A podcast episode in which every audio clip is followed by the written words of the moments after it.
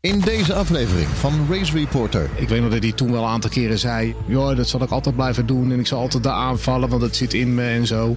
Maar dat is er helemaal uit. Hij weet gewoon hoe hij, uh, hoe die races moet winnen. En hij weet dat hij de beste auto heeft. En hij weet gewoon dat hij gewoon die eerste ronde is gewoon overleven. Kijk, ik vind dat Sergio Perez een kans heeft laten liggen. Want hij had natuurlijk met deze auto gewoon van Paul moeten starten. Die reed uiteindelijk ook redelijk fluitend naar die tweede plek toe. Maar Max Verstappen was, uh, ja, er stond geen maat op op die jongen. Uh, en laten we wel wezen, ik bedoel, we, hebben nog acht races te gaan. Maar het WK is natuurlijk gewoon voorbij. de WK-start is over. Welkom bij Race Reporter, de Formule 1 podcast. Met een nabeschouwing op de grote prijs van België op het onvolprezen Spa-Francorchamps. Aanstaande wereldkampioen Max Verstappen gaf voor de tweede race op rij een ware demonstratie van superioriteit. Zoals alle grote der aarde een aantal keren in hun carrière gedaan hebben. Dat was de tweede keer na Bruce McLaren in 1960 dat een coureur twee op één volgende races won terwijl hij startte van plek 10 of hoger. De Grand Prix van België was de zevende race op rij waarbij Max Verstappen aan de leiding reed. Dat is een personal best. Het was de laagste winnende startpositie in de Formule 1 van Red Bull Racing. Doordat Kevin Magnussen ook in België geen moment aan de leiding reed, er zijn nu samen met Eddie Cheever nummer 2 op de lijst van meest gereden races zonder ooit aan de leiding te gaan. Cheever en Magnussen deden dat 103. Cheever en Magnussen deden dat 132 keer. De nummer 1 is nog ver weg. Martin Brundle staat op 158.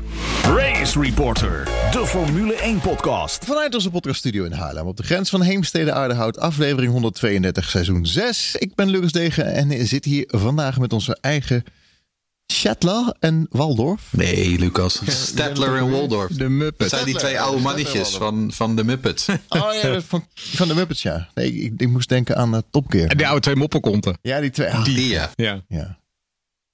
Maar dan is, dan is één van jullie twee de positieve dan. Nee, want ze zijn namelijk allebei Nee, bij ons niet. Je moet nog maar een keer, Oh, te- ja, dat je moet nog maar een keer kijken naar de Muppets. Want ze zijn allebei negatief. Ja, nee, ik ken het. ja. ja, maar we zijn met z'n drie en ik mopper ook veel. Anyway, Jeroen Demmerdaal, autosport, schrijver van onder andere Volgas Magazine NRC. Bezig met een boek op basis van de Race Reporter Winter Special. Achterhoede teams. Je hebt een kleurtje. eh, eh, Ja, dat zeiden jullie al. Ik heb, niet, ik heb niet overdreven veel in de zon gezeten. Maar ehm, ik heb wel een hele zomer eh, inderdaad druk gewerkt aan het boek Formule Hopeloos. Komt eh, tweede helft van november komt dat uit. Ehm, dus ehm, blijf vooral de Twitters volgen. Want binnenkort ga ik meer details delen over hoe je het kunt bestellen en zo. Met voorbestellingen en dat soort dingen. En misschien komen er wel speciale actieprijzen en dan al dat soort gedoe. Dus hou het in de gaten. Teruggekeerd Jeroen Scholte, eh, volger van zowel Formule 1 als MotoGP. Wil je nog iets kwijt over MotoGP? Nee, andere podcast. Nee, want wij volgen dat echt totaal niet. Nee, dat is eh, jullie eh, gemis. Ja. Kan er niks aan doen. Ja. Ja. Mm, Oké. Hier in het fantastische studio ligt een neon track van het circuit Spa-Francorchamps. Een prachtig circuit. Wil je het ook hebben? Ga naar neon-tracks.com. Race Reporter 22 is de kortingscode. 10% korting alleen nog deze maand. Voor eh, als je een mooie circuit wil, zoals Spa-Francorchamps, want die ligt neon, mooie kleurtjes. Je kan, kan hem ook automatisch instellen. Hij gaat om 5 uur gaat hij hier aan. Op het moment dat we gaan opnemen en om 11 uur s'avonds gaat hij weer uit in deze aflevering. Onder andere de demonstratie van Max Verstappen en Red Bull. De pech houdt aan voor Leclerc. Hoop voor Mercedes weggeslagen. De aanvaring tussen Alonso en Hamilton. De gevechten in het middenveld. Vooruitblik op de Grand Prix van Nederland hier om de hoek. De luisteraarsvragen die binnen zijn gekomen via Twitter. Dank allemaal. Het weekend van Spa. Ik had eh, op Twitter weer een eh, polletje uitgezet met eh, het aantal sterren die mensen konden geven. Dat liep nogal uiteen. Jeroen Scholte, hoeveel eh, sterren ge- geef jij de, eh, deze Grand Prix? De vier is max, toch? Ja, Virus Max. Ja, dan drie. En Jeroen, Jeroen, hebben we nou over sterren? 2,5. 2,5. Oké. Eh, 2,5. Jeroen Scholte, jij zei eh, volgend jaar ga ik ook naar Spa. Het laatste keer dat je was was 2000, hè? Ja. Ik ben er drie keer geweest voor de Formule 1. 95, 96 en 2000. Aha. Dus dat was een ander tijdperk. Ja, nogal. Eh, nogal inderdaad. Toen was ik ook nog kinderloos en zo. Dat ging met vrienden en alles. Eh, en eh, maar ik, ik, had- ik wat nu zo dit weekend. Ik heb zoveel eh Twitter-foto's langs zien komen van andere mensen die er waren en zo. En eh, eh, ja, volgende, volgend jaar misschien wel de allerlaatste keer. Wie weet, wie zal het zeggen. Eh, dus ik had nu wel zoiets van ja, ik wil echt weer een keertje naar Spa. Ja. ja. Nou, ik ben de ervaringsdeskundige, dus ik ga je wel even begeleiden.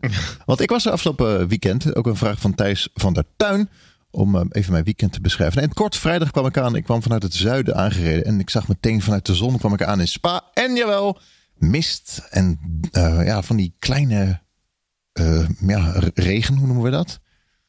Die regen die niet op buienradar te zien is. Anyway, regenachtig weer, prachtig, ik hou ervan. Maar het was mega druk. Ik kom er de afgelopen jaren vaak. Het was erg druk op de fanzone. Ik heb nog nooit zo druk meegemaakt op vrijdag op uh, Spa. En uh, zaterdag, Porsche Cup was erg leuk. Wat mij opviel, was dat, uh, ja, we hebben het er vaak over, de Formule 3 en de Porsche Cup harder geluid maakt dan de Formule 1. Ja. Maar dat merk je pas echt als je daar dat zit. vorig jaar op Zandvoort ook zo trouwens. Formule 3 was, ja. maakte veel meer geluid dan de Formule 1 inderdaad. Ja, ja opvallend. En nou, de, de sfeer was goed. Dus, uh, nou, het zat goed vol ook, 360.000 man het hele weekend, schijnbaar. Ja, ja. en uh, geen opstootjes, niks. Geen Oostenrijk-praktijken. Dat was erg, uh, erg gezellig. De kwalificatie, Albon deed het goed. Maar een aantal, een hoop uh, gridstraffen dat we het daarover hebben. Nou ja, de gridstraffen kregen, da daardoor kregen we natuurlijk wel een grid op zondag die um, vrij interessant was. Hè. We hadden natuurlijk uh, we hadden Verstappen achteraan, we hadden Leclerc achteraan, we hadden Norris achteraan, geloof ik. Uh, nou, zo nog wel een paar um, jongens die doorgaans gewoon in die top 10, die doorgaans gewoon van voren zitten. En ja, die moesten zich terugwerken. Nou ja, voor sommigen was dat wat moeilijker dan voor anderen. Lando Norris is nooit de top 10 binnengekomen, min of meer. terwijl Max Verstappen natuurlijk na in principe drie ronden alweer een kop. Uh, en Charles Leclerc, ja, nou ja, goed, daar gaan we het zo nog wel verder over hebben. Die werd uh, weer eens niet geholpen door zijn eigen team.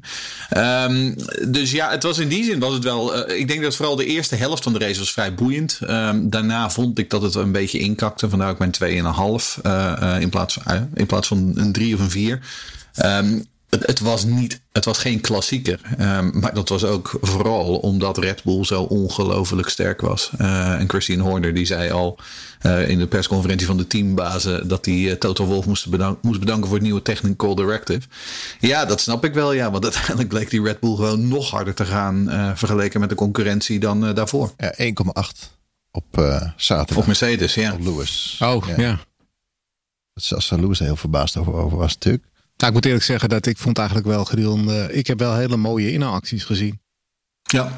Zeker, oh zeker. En daar komen we zo meteen ook nog wel op. Maar, uh, dus al met al vond ik het zeker wel een, een drie persoonlijk. Maar uh, ja, ik, ik, ben het wel mee eens. Het was geen klassieker. Wat je misschien op voorhand had gedacht door al die gridstraffen. Was ook een beetje jammer natuurlijk dat die Terrell van Verstappen bij Leclerc naar binnen viel. Waardoor hij al eigenlijk al wegviel, Leclerc. En dat is natuurlijk wel een beetje jammer. Um, maar voor de rest, ja, prima wedstrijd. En ik moet altijd eerlijk zeggen, ik vind altijd wel, als je dan op vrijdag al gaat kijken naar de eerste vrije training en het is Spa en het is niet uh, Abu Dhabi of een andere scheidscircuit, dat je, het is gewoon zo mooi om die auto's daar gewoon te zien rijden. Gewoon al rijden ze om niks. Ik vind dat gewoon, ik vind dat gewoon altijd echt iets anders, iets bijzonders, zeg maar. En uh, ja, daarom hou ik wel van Spa. Ja, nee, helemaal met je eens, absoluut. Um, het is, kijk, alleen al kijken naar Spa is in principe al anderhalf à twee sterren waard. Uh, vergeleken met inderdaad een Abu Dhabi of een Jeddah of een Miami. Um, maar aan de andere kant, we werden wekenlang bijna werden we lekker gemaakt met... oh, het gaat onweren, uh, de hele... Uh, we krijgen Twister, elke orkaan in de buurt... die komt allemaal naar Francorchamps. En uiteindelijk bleef het gewoon vrijwel het hele weekend droog. eigenlijk alleen de Formule 3'tjes op vrijdag... die natuurlijk, um, die hadden echt gewoon... die moesten gaan regen gokken, zeg maar. En dat le leidde ook daar wel tot een interessante grid. Nou ja, dat had ik nou graag ook in de Formule 1 willen zien. Vooral op, op zondag had ik graag die race in de regen gezien... Ja, en uiteindelijk was het gewoon stralend mooi weer. Dat is dan een beetje jammer. Maar nu krijgen we uh, aanstaande zondag een ja, regenrace. En, en heel veel onweer ook. Ja, precies. Dus, nou. Ja, ook. Ja, dus het is opgelost. Close middenveld, uh, weinig spanning voorin. Daar hebben, gaan we het uitgebreid over hebben. En inderdaad, volgens mij zondag pas werd bekend dat Spa ook volgend jaar op de kalender staat. Ieder jaar toch wel weer discussie. Ja, wel niet, wel niet. Uh, er is ook zelfs geroepen, Spa historie is niet uh, genoeg om op de ka kalender te blijven. Ja, dat zegt die Dominicanen. Maar ik vind ook altijd. En het, ik, kijk, op zich heeft hij puur. Theoretisch heeft hij gelijk dat alleen omdat je er al heel lang op staat, heb je niet meer recht om op die uh, kalender te staan dan een ander land. Dat snap ik ja. ook wel. Maar je moet ook altijd wel de rekening mee houden, vind ik. Um, dat je uh, de thuisbasis van de Formule 1 is nog altijd Europa. Hier zit gewoon 80% of 75% van de fanbase zit hier in Europa. En uh, wij moeten gewoon, vind ik, in, uh, in, in, dit werelddeel uh, wel voldoende mogelijkheden hebben om al die fans om af en toe eens een race te gaan bezoeken. En als je hier races weg blijft halen, Duitsland hebben we al niet meer, Frankrijk is eraf, dan wordt het hier wel steeds moeilijker. Los van het feit dat het steeds duurder wordt ook. Nou, je, Jeroen zei het net al, 360.000 mensen op Spa. Uh, dat zijn dus 360.000 grote fans die hier zijn. Nou, in Abu Dhabi, daar doe je daar 25 jaar over voordat je 360.000 mensen daar hebt gehad, hè? Klopt. Nou ja, en dat is het inderdaad ook. En uh, waar ik dan ook nog een beetje tegenaan hik, is dat als je dat statement leest op zondag, inderdaad, waar ze dan vlak voor de race bekendmaken, nou, 2023 zijn ze terug. En dan uh, Dominicalen die de grote woorden over ja, historie en dit en rijke historie en hoort toch echt bij het, de, de fabric van de Formule 1. Um, maar tegelijkertijd roept hij ook dat de Formule 1 geen nieuwe teams nodig heeft. Um, en jij zegt net, alle teams zitten eigenlijk, vrijwel alle teams zitten in Europa. En, en, het gros zit in Engeland. Terwijl we wel degelijk weten dat er teams zijn van buiten Europa die graag erbij willen. Hè? We noemen uh, een Andretti Autosport. Maar dat is schijnbaar dus niet nodig. Dus ik bedoel, als het gaat om de teamsite, is die heel erg gefocust op inderdaad hè, die Europese basis vasthouden. Maar tegelijkertijd met, met de banen moet het dan allemaal super globaal en super, super modern en super 21ste eeuw. Voor mij rijmt dat niet. Um, en en dat, dat is natuurlijk ook helemaal niet zo gek. Want uiteindelijk, we weten allemaal waar het echt om draait. En dat is gewoon uh, de dikke oliecenten die, uh, die er in het Midden-Oosten uh, te halen zijn. Dat is de reden dat we steeds meer van die zandbak op de, op de kalender hebben staan. Hoe dan ook, ik vond dat het persstatement um, opende de weg voor meer Belgische Grand Prix na 2023. Ik had het idee dat het nu zoiets was van, nou, we gaan in ieder geval nu bekendmaken dat ze er volgend jaar bij zijn. Maar het las een beetje alsof, alsof er wel degelijk gesprekken zijn over een langer uh, um, contract. En daar zou ik heel blij mee zijn. Roleren is mogelijkheid. Ja. ja. Zoals vroeger de Europese Grand Prix. Ja. Dan krijg je, ja, Donington is natuurlijk niet meer EU, maar uh, ja, wie weet wat we krijgen. Hadden toen, uh, hadden we Hockenheim en de Nürburgring, weet ik nog wel. Ja, die wisselden in. Ja, GRS ja. is nog een aantal keer de Europese Grand Prix geweest. Ah ja. Baku is zelfs een keertje Europees. Ja, ook, ja. Race Reporter. Formule 1 podcast. Het weekend van Max Verstappen en Red Bull. Onverslaanbaar. Ik zei op Twitter uh, en in de groepsapp van ons dat ik niet had verwacht dat uh, Max Verstappen zou winnen. Ja, een podium lijkt me leuk. Maar goed, ik ben geen expert. Maar dat hij wint met 20 seconden zo ongeveer voorsprong. Dat is toch wel echt een mokerslag. Dus ik vraag me af, uh, Jeroen Demmer, was dit, was dit de meest dominante race van Max Verstappen die we gezien hebben? Absoluut in mensenheugenis. Want ik kan me geen meer dominante overwinning uh, dan dit herinneren. Uh, nou is dat ook omdat ik een oude man ben. Dus mijn geheugen wordt ook gewoon wat minder met de jaren.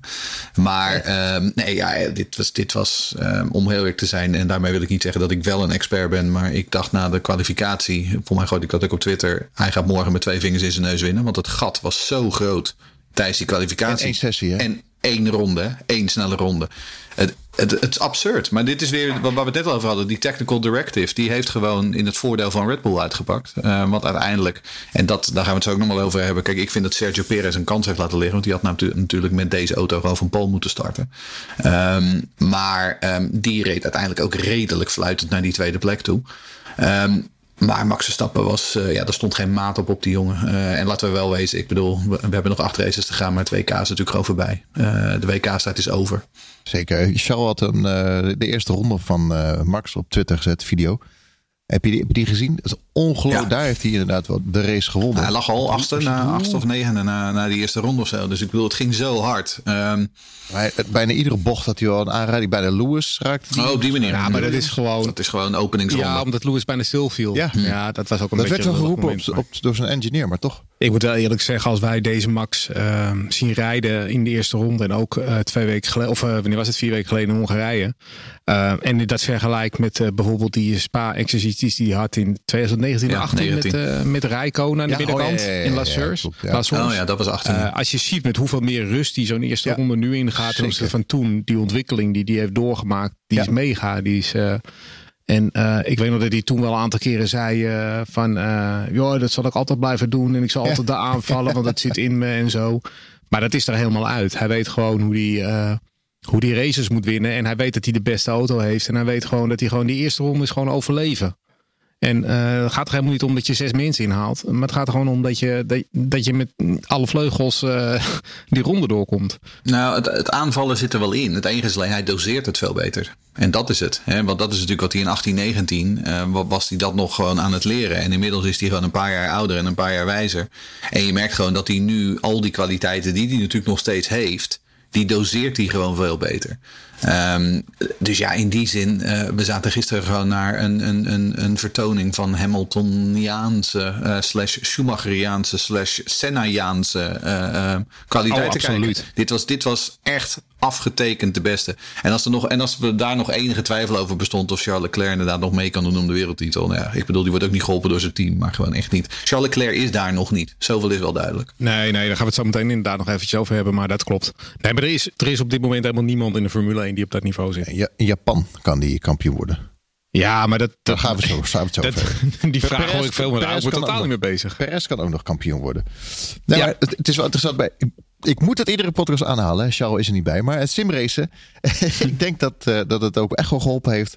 En ik denk dat Max heel veel heeft getraind om uh, expres als achterste te starten in de simrace. Daar leer je veel van. Hij ging echt door het veld als een ik vond het echt geweldig om te zien. Echt nou ja, wat ik las van, van uh, Automotor en Sport, die, die, die zeggen dus dat in, in, in, uh, op, uh, op Spa heb je sowieso, omdat je die, die kuilen bij Eau Rouge en daar omhoog gaat en zo, moet je auto altijd wat hoger afstellen. En uh, uh, het schijnt dus zo te zijn dat bij, uh, als je dat bij de Mercedes en de Ferrari doet. Ja, die hebben daar gewoon meteen balansproblemen, downforce minder en al dat soort dingen meer. En bij Red Bull kunnen ze dat lekker doen. En dat is wel voor 2023. Dan moeten ja. die auto's hoger. Uh, dus wat dat betreft hebben, hebben Ferrari en Mercedes nog wat huiswerk te doen, denk ik inderdaad. Dat, dat sowieso. Nou ja, je kijkt mogelijk naar de nieuwe Vettel-jaren. Uh, wat ik ja. bedoel. Nou, dat hoop ik niet. Nou, dat hoop ik dus ook niet. Veel... Want, maar ik bedoel, als dit zo doorgaat. Dan wordt het gewoon, dat is het, 2010, 2011, ja, ja. 2012. Toen, toen Vettel er gewoon uh, 15 in de seizoen won. En gewoon fluitend naar vier wereldtitels reed. 13. Nou ja, maar toch. Weet je, ik bedoel, het is, het, het dat, die ja. kant gaat het wel steeds meer op hoor. Nou, ik vind het super leuk als Max uh, dit jaar een simpele titel binnenhaalt hoor. Want voor mij hoeft niet ieder jaar spannend te zijn. Maar ik hoop niet op een jarenlange dominantie. Maar ik moet ook wel eerlijk zeggen, uh, we moeten ook weer niet te veel vooruit kijken. Want in principe als we even Spa wegdenken, is het het hele jaar, is Ferrari en, en Red Bull, de, ja, dat is even snel geweest. Dus uh, wat dat betreft uh, zijn er nog wel mogelijkheden dat, dat, uh, dat het heel anders gaat lopen. Zandvoort zal een heel ander beeld geven. Dat denk ik ook een veel reëler beeld, tenzij het weer gaat regenen. Ja. En dan, dan, dan hebben we nog geen beeld. Ik uh, opvallend vind is dat Max de eerste drie races, uh, is, was hij twee keer uitgevallen geloof ik. Ja. ja. Toen zaten we echt met geknepen billen op de bank. Ja, ja dat, was, uh, dat was de befaamde 57 zeg maar, punten achterstand. Hè? Nee, maar het is toch de, de, de, wat Mercedes vorig jaar had in uh, Brazilië. Die, die motor, uh, die, die raket. Ja, maar Leclerc, Leclerc had ook een nieuwe motor. omgedraaid. Dus ik bedoel, weet je, ja, maar het kan niet alleen daaraan liggen. Nee, nee, maar dat, en het is gewoon dat Red Bull, dat is echt in alles een hele erg geoliede machine. We ja. hebben natuurlijk jarenlang met die Renault motor hebben ze problemen gehad waardoor ze niet echt competitief waren. Maar dat team is gewoon echt in alle geledingen is dat helemaal top. Ja. En, en ja, dat komt er nu helemaal uit natuurlijk. En wat dat betreft wordt het inderdaad wel een heel gedoe voor andere teams om dat weer bij te gaan halen. Ja, daar gaan we het zo over hebben. Maar inderdaad, dat was weer bij Ferrari weer rommeltje. Nou ja, bij Ferrari, daar gaan we het inderdaad zo meteen oh. over hebben. Maar uh, ja, als je ziet wat daar nog allemaal mis is. Uh, volgens uh, Binotto is er niet zoveel mis. Maar ja, dat is echt een wereld van verschil. En een mooi record. Mooi record kwam er weer boven water. Dat vind ik altijd leuk. Ik vraag me dan af of Max dat zelf dan weet. Maar wat is het voor de tweede keer na Bruce McLaren in 1960 dat een coureur twee opeenvolgende races won uh, vanaf uh, lager dan hoger dan 10. Ja, ja dat is uh, bijzonder knap, ja. Maar dat zal hij zelf niet hebben geweten, denk ik. Nee, want ik denk niet dat, dat hij heel erg veel weet van Bruce McLaren. Ik moest meteen denken misschien dat we dan een, een, een Verstappen team krijgen. Met een hele rijke Formule 1 In het oranje ook nog, of niet? ja. Oké, okay, um, Perez had een poepstart. Nou, Perez had vooral, uh, om mee te beginnen, had hij een slechte kwalificatie. Um, want nogmaals, dat zei ik net al, hij had gewoon pole position moeten trainen. Um, zijn tweede poging, uh, dat zei hij ook zelf, hij verklote die. En daardoor eindigde hij achter Perez. Of sorry, achter Sainz. Um, en daarna inderdaad een poepstart, waardoor hij nou, een aantal plekken terugviel. En vervolgens met dank aan uh, Lewis Hamilton, die er een zootje van maakte in Lecombe, wist hij toch weer naar de tweede plaats toe te wisselen. Ja, en uiteindelijk kwam hij gedurende de race kwam ook Sainz alweer voorbij.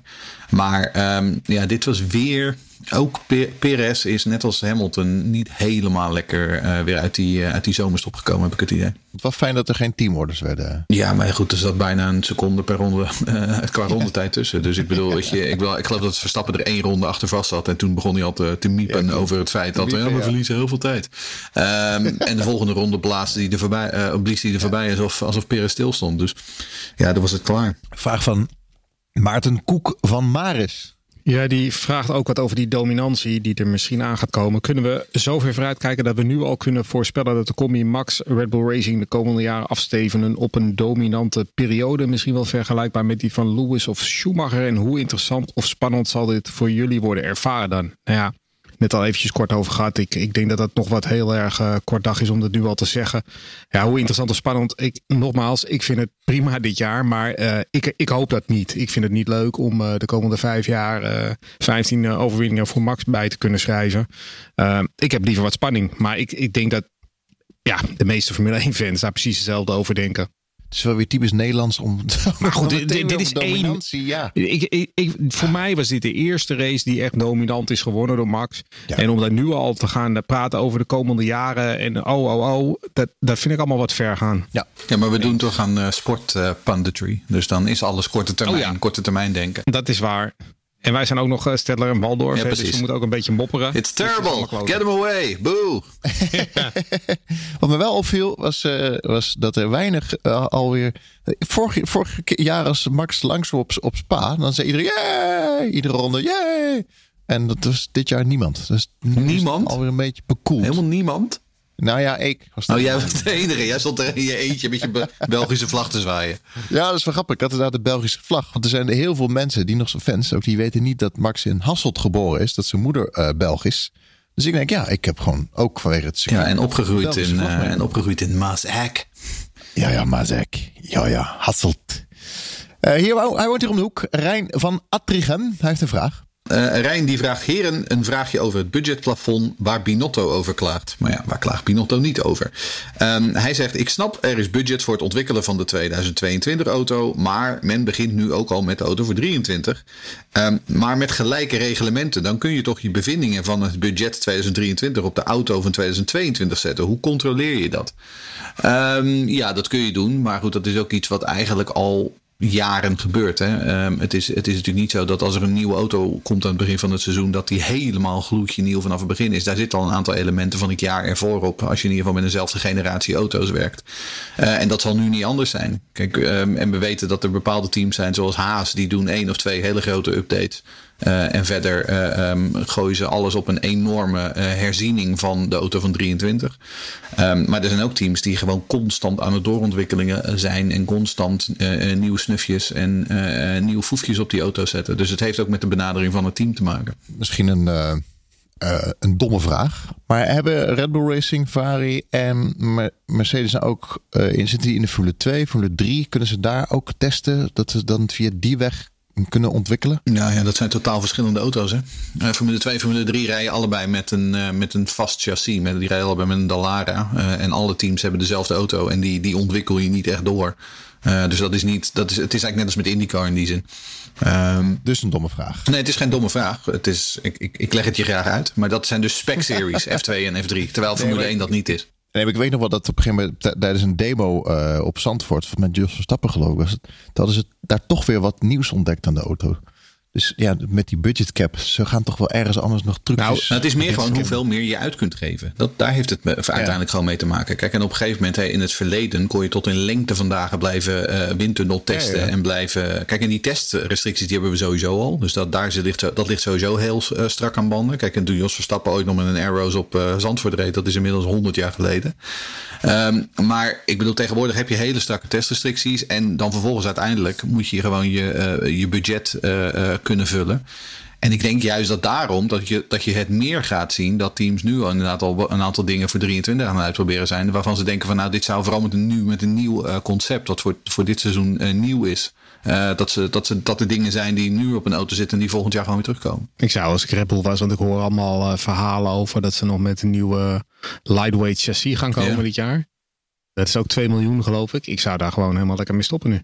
Ja, of is dat dus iets waar ze dus al voor 23 ja, mee bezig zijn. Dat is dus wat ik denk. Ja. Dat, dat dat dan een voorsorteren is op 23 voor de rest zie ik, uh, zie ik weinig zin om nog nu uh, dat soort grote updates te gaan doen. Inderdaad. Nee, nee, zeker nu niet meer. Hij kan dan? in Japan al kampioen worden. En met nou, dat weet ik niet. Maar, nee, kan de ah, geen idee. Dan moet je geloof ik vijf races op rij winnen of zo, las ik. Ja. Nou, dat, dat, dat, weet ik niet of dat ja, gaat. Maar, en, en, het, en, het, en het neemt ook aan, ja, nou ja, dat is het sowieso. Kijk, maakt niet uit of hij kampioen wordt. Het gaat erom dat hij uiteindelijk gewoon kampioen wordt.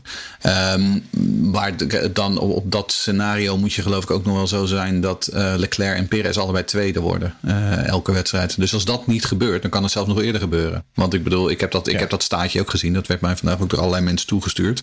Um, als Leclerc en Perez drie keer uitvallen en Max Verstappen wint drie keer, dan is het misschien ook wel helemaal voorbij. Dus ik bedoel, uh, dan kan het al eerder voor, voorbij zijn. Nee, maar ik bedoel, dan kunnen ze zich dus ook gaan focussen op Ja, maar dat, dat, vind ik dus nu eigenlijk al. Ja. Want ik zou nu echt even stoppen met uh, dingen die echt nog voor dit jaar zijn. Daar zou ik nu even mee stoppen, want je wordt toch wel kampioen. Ja. En uh, met deze auto, die blijft ook wel competitief tot het einde van het jaar. Daar durf ik ook nog wel te gokken. Uh, dus dat komt wel helemaal goed zo. Qua budgetcap, volgens mij hebben we die, die grap al eerder gemaakt. Dat ze gewoon de laatste drie races helemaal niet eens rijden. nee, je ben je verplicht. Ja, dan doe je één rondje. Ja, maar goed, dan heb, als je dan toch nog geld over hebt, dan kun je gewoon die boete betalen. Dus zie je. Ja, dat is waar, ja. ja. Ik weet niet hoe hoog die is tegenwoordig. Dat was, ooit was dat 200.000 dollar. Ik, maar ik heb geen idee meer wat dat is nu. Race Reporter, de Formule 1 podcast. Het weekend van Ferrari. Nou, over mopperende oude mannetjes uh, gesproken. Laten we ons een beetje inhouden. Laten we het positief houden. Laatste hoop op de titel is toch wel vervlogen. Ik hoorde op een gegeven moment het uh, race engineer zeggen... We go to plan D. Dat ik dacht, oké, okay, dus je hebt A, B, C gehad. Dat werkte niet. En dan ga je op plan D... Plan Degen. Uh, wat me ook is opgevallen, plan, plan Degen, is dat Ferrari heel erg overlegt met de rijders over bandenkeus. Van joh, welke banden wil je wel niet? Terwijl bij andere teams is het meer van joh, we gaan nu voor dit, dan dat. En een enorme misser weer op de snelste ronde. Waarbij volgens mij Leclerc zei, ik denk niet dat we dit moeten doen. En vervolgens werd het wel geroepen, box, box, box. Waardoor Leclerc nog... Uh, veel pijn en moeite Alonso moest inhalen. Nou, maar ja, dit is wel de vraag. Hè. Wie neemt daar nou de beslissingen? Want soms inderdaad ja. klinkt het alsof het een democratie is. En alsof ze zeg maar, uh, als, als ware het, zeg maar, uh, het oude Atheense model. Dat ze aan alle wijze mannen uh, gaan vragen hoe we dit moeten gaan doen. op andere momenten is het inderdaad, dan vragen ze van nou, wat wil je doen? En dan zegt hij A en dan doen ze vervolgens B. Um, er, is, er is wat dat betreft ook gewoon geen touw vast te knopen. En dat is ook voor die, voor die jongens achter het stuur. kan ik, want ik, ik zat gisteren op een gegeven moment, toen hadden, toen, toen hadden ze de, de engineer van Carlos Sainz. En die zei van try your best, try your best. En toen dacht ik, ja, wat denk je nou dat die jongen aan het doen is daar achter het stuur? Denk je dat hij met dat, dat hij half achterover aan het leunen is? Het is, het is zo raar. De, nou ja, hoe dan ook. Um, ik, ik, ik snap er niet zo heel veel van bij, uh, bij Ferrari. Um, en, en dat is eigenlijk al het hele seizoen bal. En ik weet niet hoe we dit op gaan lossen. Zo op de korte termijn. Dit seizoen lossen ze het niet meer op. Maar vooral deze winter denk ik dat ze bij Ferrari echt misschien een keertje een, een dagje moeten gaan paintballen met z'n allen als teambuilding. Want um, nou ja, het, het, werkt gewoon niet. Ja, het is ook, ja, Jan-Joos Vomme die, eh, die stelt er een vraag ook over. Kijken jullie aan tegen het soebat over strategie tussen Ferrari en Leclerc? Nou, ik vind dus, Jeroen uh, Demmerdaal heeft een aantal keren aangehaald als het gaat over Aston Martin. Maar het woord uh, topsportmentaliteit heeft hij dus mee te maken wat mij betreft. Want er zit daar dus blijkbaar uh, zitten de mensen, uh, de, de, de, race engineer van, uh, van Charles Leclerc in dit geval, een grote kampioenskandidaat. Xavier Marcos Padros heet hij. En die is dus niet helemaal zeker van zijn zaak. Die weet eigenlijk niet zo goed wat hij moet doen. En die gaat maar eventjes overleggen over de radio. En die vraagt wat Charles Leclerc er zelf van vindt, die inmiddels aan het racen is. Um, ja, dat zijn dingen, als je dat projecteert naar Red Bull, dan zou dat nooit gebeuren. En als dat gebeurt, dan krijgt hij een enorme uitbrander van Verstappen over de radio al. En na afloop uh, denk ik dat Christian Horner nog eventjes langskomt. En hier wordt het allemaal maar uh, getolereerd. En uh, dit is gewoon een jongen die blijkbaar niet zeker is wat hij moet doen. En ja, die kan niet op een cruciale rol zitten, zoals race engineers zijn van Charles Leclerc. Maar dat, probleem is, is natuurlijk veel groter dan alleen die jongen. Dit is gewoon binnen die hele organisatie zitten eh, eh, verkeerde mensen. En eh, ik denk zelfs dat ook Matteo Binotto, die natuurlijk een prima engineer is. Maar dat is niet iemand met heel veel managerervaring. En ik denk dat daar, ja, als teambaas vind ik hem niet heel erg overtuigen. Want dit, hier, zou, hier zou je al meteen je tegen moeten uitspreken. Dit zou echt nooit mogen gebeuren, moeten mogen gebeuren. En dat vind ik bij topsportmentaliteit hoor. Die hardheid moet er zijn. Ja. Ik bedoel, uh, Lambiase die moet Verstappen gewoon vertellen wat hij moet doen. Ja. Punt. Ja, maar het, en, dat, dat, is het. Hij en, en, hij creëert ook ze creëren ook onduidelijkheid. Hè, door zeg maar niet duidelijk aan te geven wie uiteindelijk de beslissingen neemt. Um, want ik bedoel, wat jij zegt, inderdaad, Lambiase. Die zegt gewoon, dit gaan we doen. En als Verstappen het er echt niet mee eens is, dan laat hij het wel horen. Want dan zegt hij van, nou, ik weet niet of dat ja. de juiste manier is. Net als dat, dat Hamilton al een aantal keer hebben horen doen. Um, maar uiteindelijk, 9 van de 10 keer vertrouwt Verstappen gewoon op zijn engineer. Uh, net als Hamilton dat doet. Omdat, en zo moet het ook. Want hij, en hij weet ook dat ze daar aan de pitmuur de juiste berekening hebben gemaakt. Hij weet hoe dat team fungeert. Maar je hebt de hele, ik heb de hele tijd het idee, als je naar Leclerc en Sainz zit uh, te luisteren. Dat ze dit er nog even bij moeten doen. Omdat ze eigenlijk niet zeker weten of ze daar wel goed zitten te rekenen bij Ferrari. Ja, en dat is natuurlijk funest uh, voor, voor, een, voor een succesvol raceteam. op die manier wordt het nooit wat. En het mooie is dan nog dat als Verstappen het niet eens is met Lambiasi, is het niet zo dat hij dan de discussie aangaat van wat vind jij er dan van? Nee. Ik bedoel, dat wordt gewoon heel hard en duidelijk tegen ja. elkaar gezegd wat ze ervan vinden. En ja. zo hoort het ook over de radio. Ja. Maar ik moest heel lachen omdat Alonso zelfs uitlachte. Ja, dat was een mooi klikje. Ja, achteraf zeiden ja, ja, de strategieën van, uh, van Ferrari die zijn vaak wel wat warrig, ja. Ja, ja echt heerlijk. Oh, oh, oh. Oh, oh, oh. Vijfde P5 voor Leclerc. Ook omdat hij nog uh, één kilometer te hard reed in de pit. Ja, nou ja, P6 dus. Uh, ja, P6. Dat is het dus. Ja. Hij, werd dus. hij werd dus zesde, want hij was vijfde. Maar vervolgens werden ze, gingen ze hem naar binnen halen. Maar dat is ook weer zoiets. Dan halen ze hem naar binnen. Oké. Okay. Nou ja, dan ga je daarmee proberen om één puntje te, uh, te scoren. Uh, je vraagt je ten eerste af waarom eigenlijk. Uh, want ik snap er eigenlijk niet zo heel veel van waarom ze dat nou nog deden vanaf die positie. Want je wint er niet zo gek veel mee. En dat was 19 seconden. 19 seconden en een beetje tussen Alonso en Leclerc. Ja. Dus het was heel krap. Het was heel krap. Maar goed, nou, stel je voor, hè, dan kom je op softs en dan kom je erachter. Alonso reed geloof ik op hards op dat moment. Dus dat je die kom je dan wel weer voorbij. Dat is dan het probleem niet. Maar ja, dan blijkt dus inderdaad dat dat tear-off probleem... waar ze aan het begin van de race problemen hebben... Uh, dat schijnt dan een, een of andere snelheidssensor in de motor uh, om zeep te hebben geholpen. Waardoor dus ook die uh, speed limiter niet goed werkte. Nou, dat wisten ze niet. Maar Leclerc zei het notabene nog over de radio. Ja, maar ik denk dat het risico veel te groot is. Waarom zullen we dit doen? Wat heeft het voor zin? Ja, nee, oké, okay, oké. Okay. Ja, we box. Nou, ja. vraag het hem dan niet, denk ik dan. Maar goed, ja. hè, dat is, dan krijgen we dus weer die discussie. Um, maar goed, dan nemen ze de beslissing. Dan halen ze hem binnen. En dan vervolgens dan lukt het niet.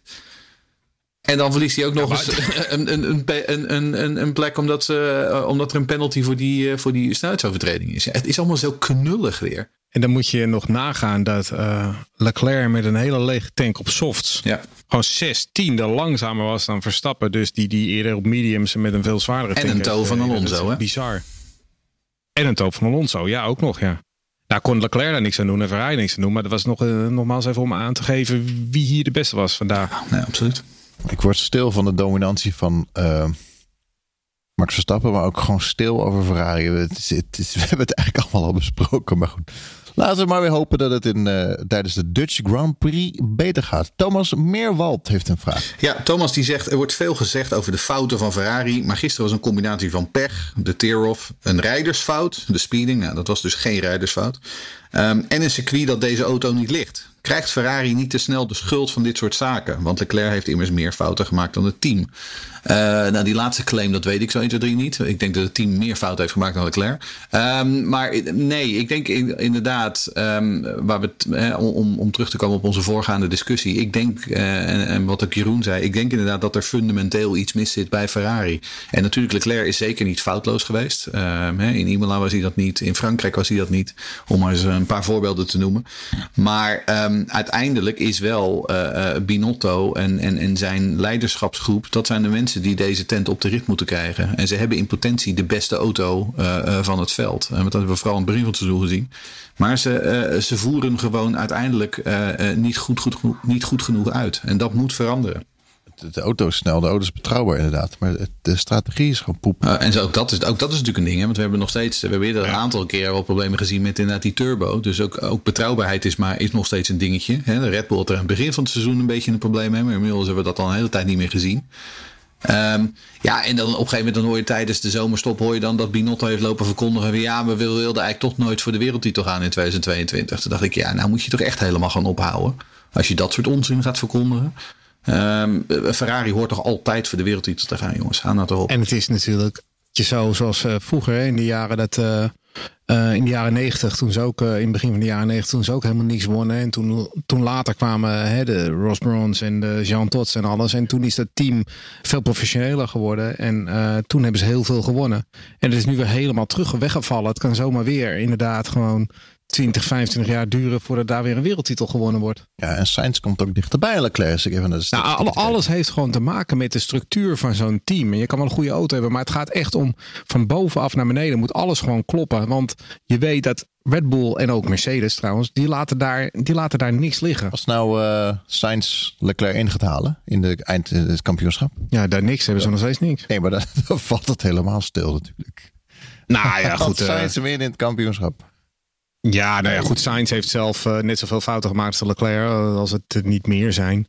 Uh, en Leclerc is gewoon altijd de snellere van de twee. Voor mij is Leclerc de kopman en Sainz de tweede man. En dat ja. zal voor mij altijd zo blijven. Nee, weet ik. Maar daarom zeg ik, wat nou als Sainz in de kampioenschap nu Leclerc. Ja, nou ja, weet je, kijk, ik bedoel ja, niks. Kijk, wat dan gebeurt natuurlijk is gewoon dat Leclerc, die heeft dan, want Leclerc heeft natuurlijk ook gewoon zoveel punten al verloren door of slechte strategie of, of onbetrouwbaarheid. Uh, ik bedoel, daar werd al eerder over gehad. Ja, inderdaad.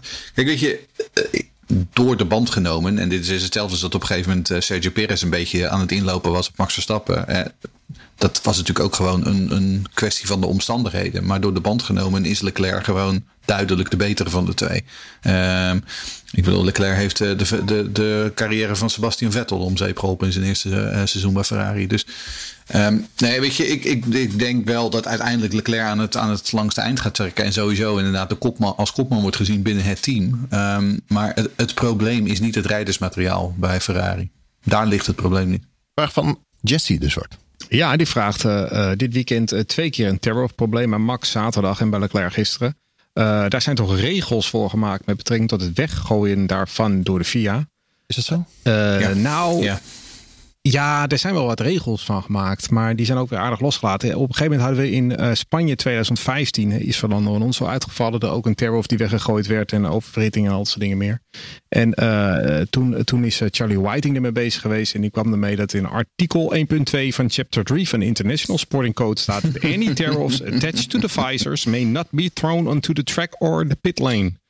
En uh, naar aanleiding daarvan hebben ze dus ook, uh, heeft uh, Whiting in de wedstrijdleiding voor Monaco 2016 de instructie gegeven dat je voor een tear-offs in de cockpit moet droppen. Een prullenbakje. Nou ja, een, uh, ja zo'n pedaalemmertje denk ik. Dat ze met een voetje het klepje open kunnen doen en dan kunnen ze hem daarin doen. Nee, maar uh, dat blijkt dus heel lastig om te doen in werkelijkheid. Hè? Want uh, ja, je moet het ding er vanaf trekken, maar je rijdt met 300 km per uur. Want vaak doen ze het nog op een rechtstuk, ook natuurlijk. En dan wappert dat. En dat is heel moeilijk om dan in je auto te leggen, want dan komt ook allemaal wind. En um, dus uiteindelijk, na veel gesprekken met de coureurs, hebben ze toen besloten om om dat maar niet te doen en uh, geen restricties. Maar heeft uh, uh, Whiting gezegd van jongens, gebruik jullie common sense en gebruik niet te veel tear-offs. En dat is eigenlijk het enige wat ermee gedaan is. er wordt verder geen rapport van opgemaakt, mensen het weggooien, hoewel het officieel niet mag. En er is nooit meer enige discussie over geweest. Um, dus ja, Bad eigenlijk... Je, je, je, ontkomt er gewoon niet aan. Of je moet tear-offs verbieden. En anders dan worden ze nou eenmaal op, op de weg gegooid. Nee, maar kijk, wij kijken allemaal heel lang Formule 1 tuurlijk houden ze er rekening mee en speelt het mee, laat hem los. Maar er is toch geen coureur die denkt, ik ga dat nu doen en nu laat nee, los. dat kan, en dat kan ook niet. Nee, je, je, kan hem niet zeggen van, ik gooi nee. hem uh, bij mijn achterligger uh, erin. Dat, het is geen Mario Kart. Nee, dat, dat, dat kan niet. Uh, maar het is, het is wel iets wat. Het, het is wel vaker gebeurd. Hè? Het, het is Tuurlijk. niet uh, toen Alonso die is er door uitgevallen. En, en nu hebben we dan uh, gevallen. Maar daartussendoor is het ook wel een aantal keren gebeurd. Dus het is wel inderdaad een dingetje. Nou, het grappige is wel ja. dat het meteen op Twitter door team Lewis Hamilton. door de fans werd aangegrepen van ja, Max Verstappen zou hier een tijdstraf voor moeten krijgen. En toen dacht ik van nou ja, ja. weet je wat, geef hem 10 of 15 seconden. Prima. dat maakt namelijk niet uit. Ja. Ja, ja doe maar meteen ook voor de volgende keer als hij het doet alvast. Weet je, credits opbouwen. Critstrafs heeft hij ook geen last van tegenwoordig. Nee, dus dat maakt ook niet nee. uit. Maar de, de idee dus, uh, omdat Lewis uh, door de lucht vloog en uh, die begon te roken. En uh, wat is daardoor Ja. zat uh, Max een. Uh, Ja, en er werd ook een hoop, er werd ook een hoop grind eh, de lucht in gegooid in die eerste ronde. Ik kan me best voorstellen dat zijn vizier gewoon een beetje vuil was, omdat Ja. hij van achteraan kwam. Ja. Race Reporter. De Formule 1 podcast. Weekend van Mercedes. Deceptie na hoopvolle zomerstop. Ze dachten nou, dat, eh, we komen goed hard terug. Maar inderdaad op eh, zaterdag tijdens de kwalificatie Lewis die heel verbaasd was. How, are, how far are we off the pace? 1.8 kreeg hij te horen. Eh, wat mij opviel was dat George Russell niet eens verdedigde aan het einde van de rechterstuk omhoog toen Max hem inhaalde. Dikke fout van Lewis op eh, Alonso. Ik snap dat ook niet. Je weet dat Alonso niet je beste vriend is. Je weet dat die bocht daar niet makkelijk in te halen is. En eh, echt, echt een zeldzame stomme fout van Lewis. Ik heb het niet vaak ge- eh, gezien. Eh, Alonso had wel een klein beetje gelijk, toch? Dat hij zei: eh, This guy can only uh, Nou ja, goed. eh, win Ik wil het even over position 2007, first. 2007 2008 hebben. Toen eh, Hamilton hem het hele seizoen de, de oor, het snot voor de ogen Ja, dat, dat heeft er gewoon alles mee te maken. Er zit Nee, gewoon een stuk dat frustratie bij Alonso. Want ik vond die, eh, die tirade van Alonso, eh, die was zeer vermakelijk hoor. Ik heb er ook van genoten. Eh, maar die was wel, dat ging wel een beetje ver. Hè? En dan kan je wel, ja, de Nee, heat, of the, ik. Maar- de heat of the moment, dat snap ik ook allemaal nog wel. Maar goed, hij kon zelf gewoon doorrijden. Dus de heat of the moment zal ook wel mee hebben gevallen. Nee, eens. Maar ik bedoel, we zien wel Lewis fouten maken op het moment dat hij niet helemaal makkelijk. Nou, fout. Dit is één fout. Nou ja, je weet dat er een rijder in, in, je, in, je, in je donkere hoe, in je blind, blind, blind spot Ja, zit. nee, maar dat- het was ook gewoon een domme fout. Hij, hij stuurt gewoon te strak in en er zit nog iemand daar. Dus ja, dat kan daar niet. En eh, ja, dat is gewoon niet slim van hem. Eh, maar ik, ik wil daar verder helemaal niks achter zetten. Want het is de enige fout die ik hem de afgelopen eh, zoveel maanden heb zien maken. Dus eh, Nou ja, we, we hebben een vraag van Sjoerd Druiven. Die zegt, heeft Hamilton een inhaalprobleem? Verschillende keren de afgelopen tijd, als hij samen een bocht ingaat, is er een contact, dan wel een botsing. En ik kan me niet een goede, uitstekende overtaking move van hem herinneren van de afgelopen drie jaar. Nou, dan zou ik je terugverwijzen naar de Grand Prix van Brazilië van vorig jaar. Want daarvoor en heb ik een heleboel gezien.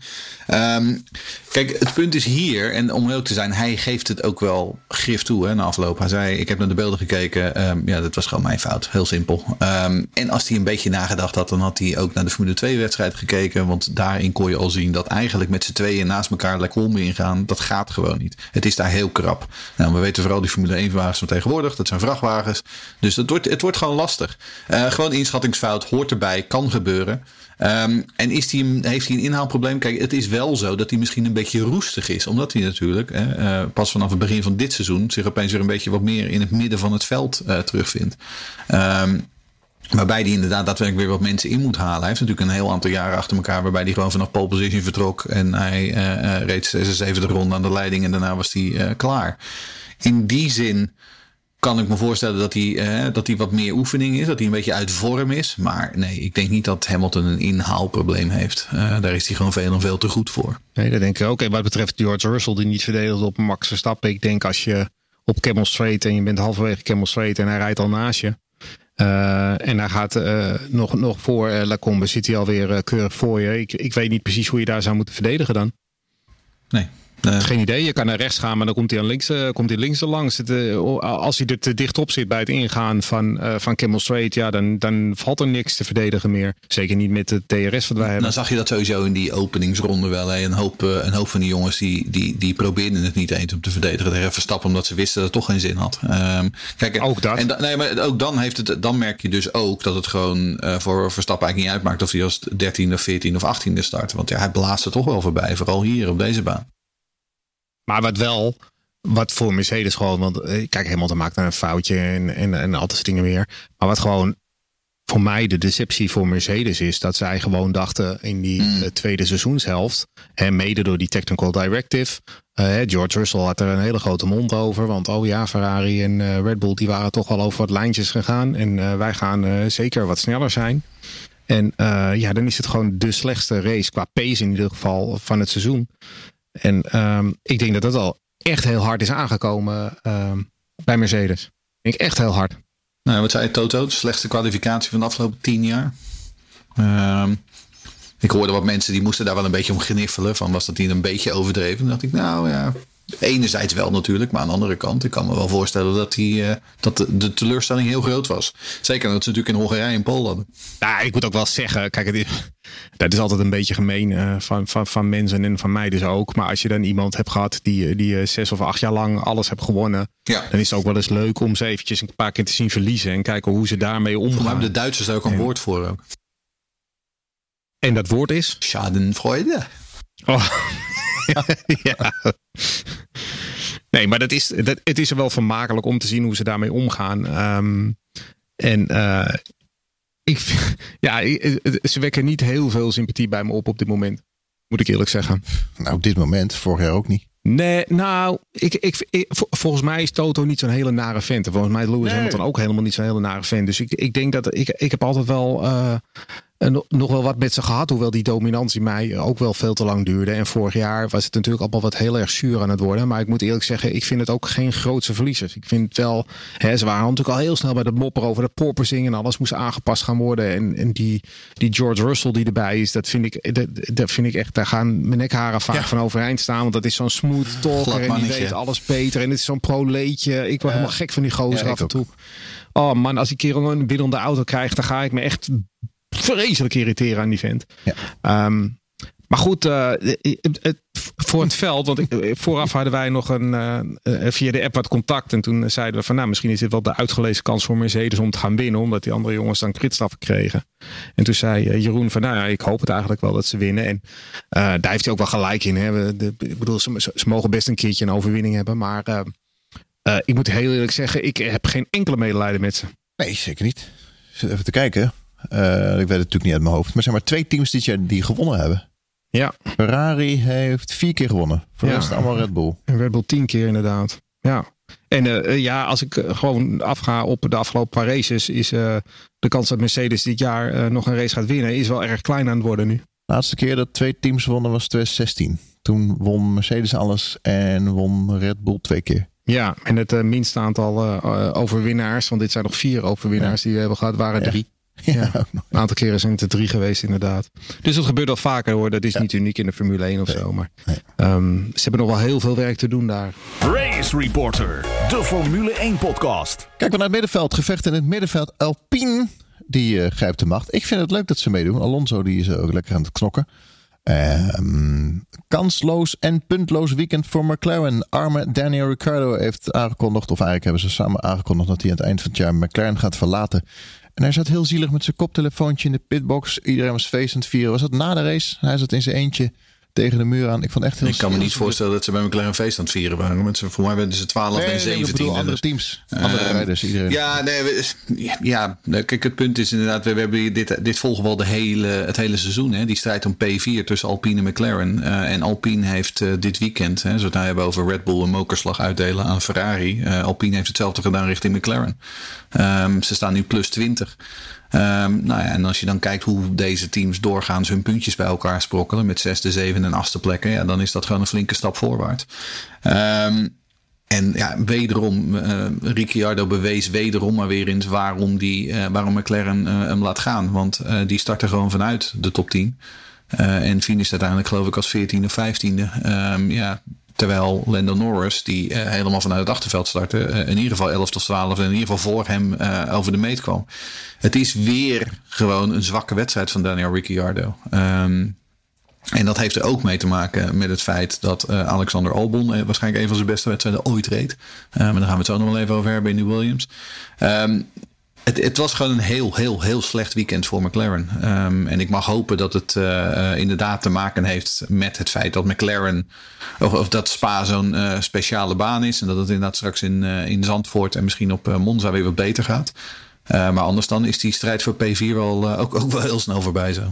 Ja, het is wel zo. Dat team McLaren die heeft een hele lage efficiency. Volgens mij een van de laagste van alle teams. En, en, en, Spa is wel echt een, een circuit waar je echt dat nodig hebt. Nou, als je met DRS dus gewoon Albon niet voorbij komt, dan kun je je Ja, afvragen dus nee. wat er inderdaad eh, wat je fout doet. Dezelfde motor hebben ze notabene. Ja. Alleen de topsnelheid van die Williams is zoveel hoger dan die van McLaren. Die heeft iets minder grip ook, denk ik. Ja. maar wat ik wel heel leuk vond, was dan weer Lennon Norris. Die dan eh, gewoon eh, onomwonden vertelt dat hij geen enkele medelijden heeft ja, met ja, Daniel. Ricciardo die eruit moet. En Uh, ik vind dat heel eerlijk van die jongen. En ik vind het ook prima dat hij dat zegt. Want uh, waarom zou je allemaal politieke correcte antwoorden geven? Maar uh, heel Twitter is dan weer overstuur en aan het huilen. En dan denk ik, ja, die, die, die, jongen zijn mening wordt gevraagd en die jongen die zegt dat eerlijk. Ik vind, ik vind Lennon Norris steeds leuker worden eigenlijk. Ja, maar dat zijn ook vooral de Ricciardo. Dat zijn natuurlijk ook vooral de Ricciardo meisjes. Ja, maar ik vind, ik vind Ricciardo ook een prima gozer. Maar ja. Norris heeft er ook gelijk. Waarom, waarom moet je medelijden hebben met die jongen? Hij heeft niet goed genoeg gepresteerd nou, en zo werkt topsport. Nee, maar omdat ze natuurlijk ook gewoon gewend zijn dat ze allemaal zeg maar dat het allemaal dikke jongens kenterbrood is en dat ze dan een PR-praatje op gaan hangen. Ja, Lennon Norris heeft daar gewoon niet zo gek veel zin in. En dat is exact dezelfde reden waarom sommige mensen Max Verstappen niet trekken, omdat Max Verstappen ook gewoon zegt wat hij denkt. Alonso, uh, Alonso is er ook zo eentje. Ja, dat helpt gewoon. Uh, ik vind, ik vind uh, wat dat betreft, dat, ik, ik, las dat ook van Norris. En dacht ik, ja, Norris chose violence today. Dat is wel mooi.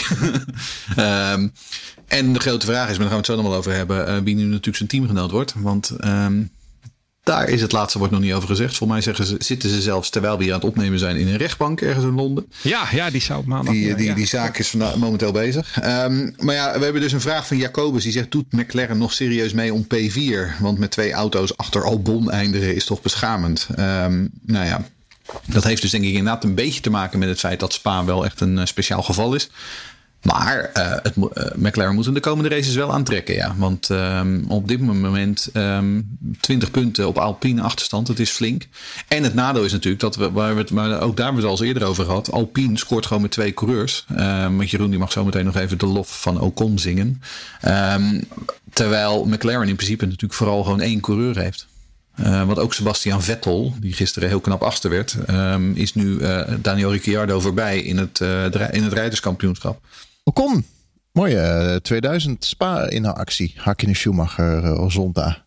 Ja, Bob van Volk, Valkenhoef had er ook een vraag over. Vinden jullie dat Ocon ook zo'n toprace heeft gereden? Ja, die, die actie, die, die uh, Mika Hakkinen imitatie, lookalike actie, die was natuurlijk inderdaad de meest, uh, meest opvallende. Die, maar die, uh, ik heb altijd over die Hakkinen move gezegd dat hij een beetje overrated was. Van dat wordt, dat wordt, ja, dat wordt gezien als een van de grootste ja. acties ooit. Maar hij ontstond een beetje bij toeval. En zo heel ja, nou. technisch moeilijk actie was het helemaal niet. Nee.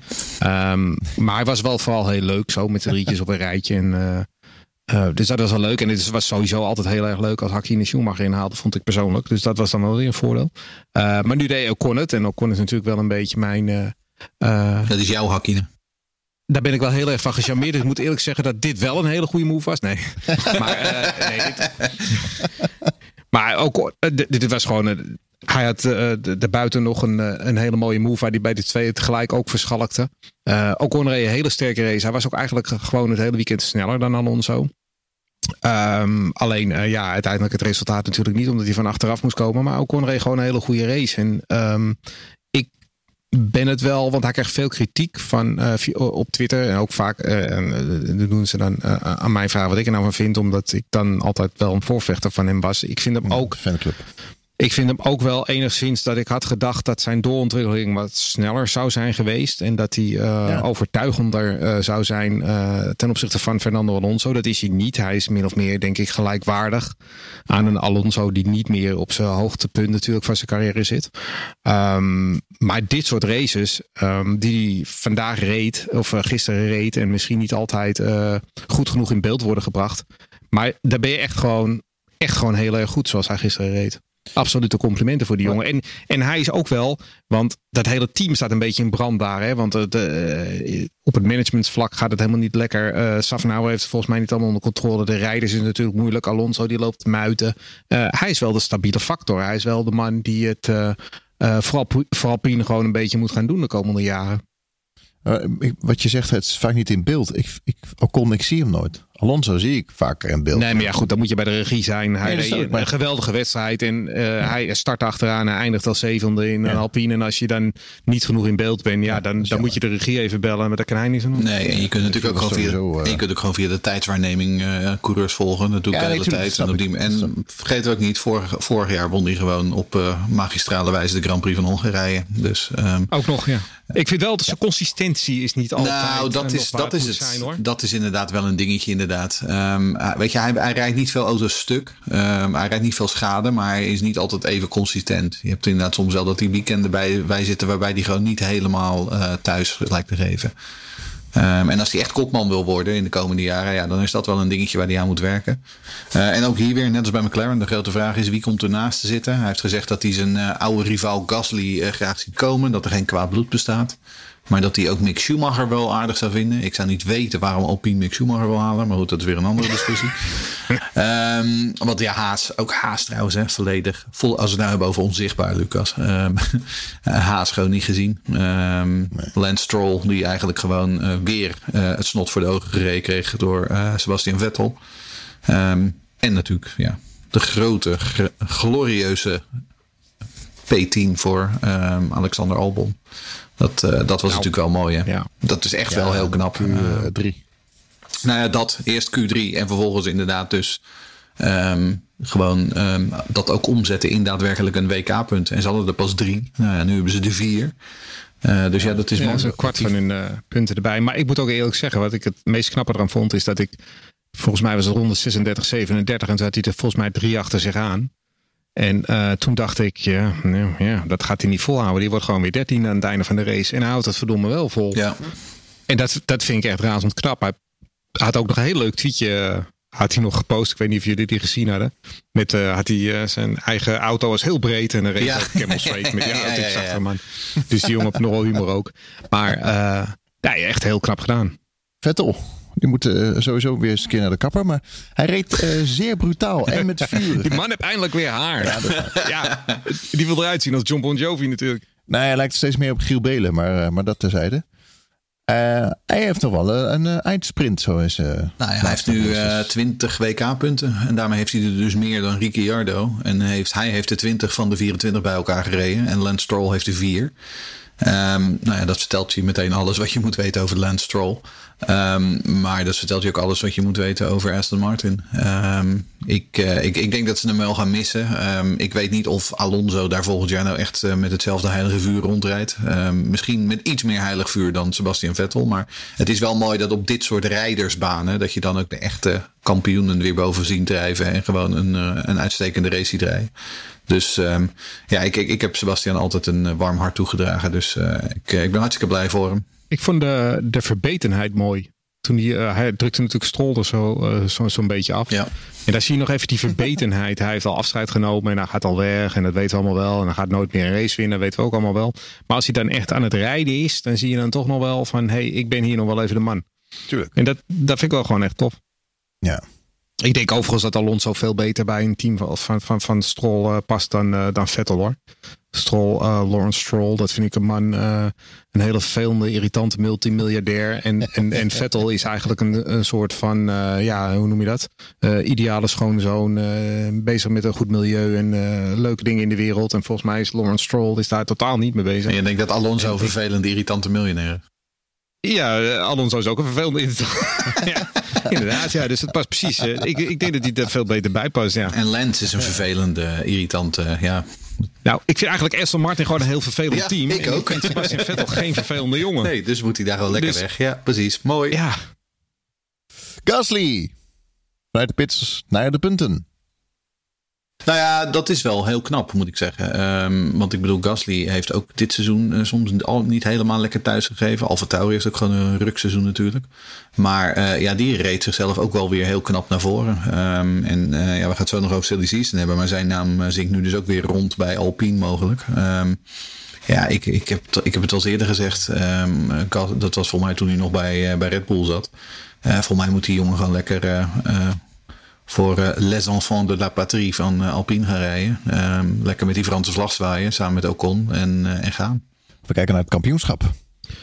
Ja. Bij Red Bull staat de champagne al koud. Ja, daar kunnen we snel doorheen. Ik denk inderdaad dat de, ja, de, de, Red Bull die moet zich gaan richten op, op Sergio Perez. Die tweede wordt in het kampioenschap, denk ik. Want daar hebben ze nog meer te winnen dan bij Verstappen. Ja. Um, nee, het, de kampioenschap is gewoon gelopen. Als dat al niet zo was, dan ja. is het nu definitief. Perez moet, moet winnen in Mexico natuurlijk. Ja. Uh, wat wel heel mooi is, dat die drie topteams staan heel keurig bij elkaar. Hè? Eerst de Red Bulls en dan de Ferraris en dan de Mercedes'en. Ja. Um, op plek twee is het nog spannend. Maar vooral bij de, bij de coureurs vind ik het wel uh, dat het opvallend dat het af gaat tekenen. Inderdaad, wat, uh, wat Jeroen al zei, het is Alpine dat toch wel echt iets aan het uitlopen is bij McLaren. En uh, dat had ik van tevoren niet verwacht. En we gaan zo meteen nog eventjes praten over silly season en over uh, alle wisselingen daar. Um, en dan zie je toch dat uh, Fernando Alonso wegloopt bij Alpine, wat toch best aardig aan het doen is. En gaat naar Aston Martin, wat één na laatste staat in de WK. En we zien ook dat, dat Oscar Piastri dus Alpine laat lopen om naar McLaren te gaan. Wat ook op dit moment uh, een achterstand heeft. Dus het zijn allemaal wel. Blijkbaar is er bij Alpine een, uh, een of andere mentaliteit die daar heerst. Waar mensen niet heel gelukkig van worden of iets. Maar anders denk ik dat Alpine eigenlijk bezig is aan zijn beste seizoen in jaren. En, uh, en niemand wilde rijden. is wel opvallend. Ja, ja, inderdaad, nu het zegt. Gek dat Alonso daar weg gaat dan. Want hij had er ook gewoon aanbod gekregen. Ja, nou het, het punt is, laten we dan maar meteen gewoon doorspringen naar het silly season. Ja. Kijk, wat natuurlijk ja. gebeurd is hier, is dat uh, uh, Alpine had Piastri op de reservebank zitten.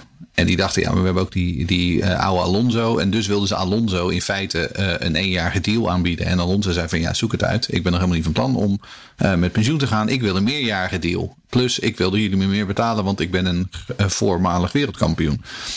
Um, of nou ja, hij is dat nog steeds natuurlijk, dat blijft hij altijd. Um, en Alpine wilde daar niet mee in, in, zee gaan. En die dachten, wij gaan voor Alonso niet de hoofdprijs betalen. Want wij denken namelijk, wij weten niet beter of wij hebben Piastri nog op onze reservebank zitten. Uh, en als Alonso wegloopt, nou ja, dan zetten we gewoon Piastri in die auto. Nou, zo gebeurde. Vervolgens heeft Alonso dus op het allerlaatste moment aan laten komen. Toen heeft hij zijn eh, contract getekend bij Aston Martin. Nou, bij Aston Martin, dat weten we, Aramco die betaalt wel de hoofdprijs. Dus hij zal ongetwijfeld lekker zijn zakken gaan vullen daar. Um, en vervolgens dacht Alpine, oké, wij kondigen Piastri aan. Ja, Maar toen bleek dus dat ze dat net iets te laat hadden gedaan. En dat is dus de reden dat ze nu vandaag in Londen voor die uh, Contract Recognition Board zitten. Om uh, uit te gaan vogelen wie nou precies wat getekend heeft. En wie nou precies uh, wel en niet in zijn recht staat. Want, al, want Piastri dacht van ja, als ze Alonso gaan verlengen, dan zal het wel. Dus Piastri is intussen samen met zijn manager Mark Webber om zich heen gaan kijken. Heeft een groot verhaal gekregen van Zack Brown. En heeft daar zijn handtekening gezet. En uh, zegt, ik ga volgend jaar bij McLaren rijden.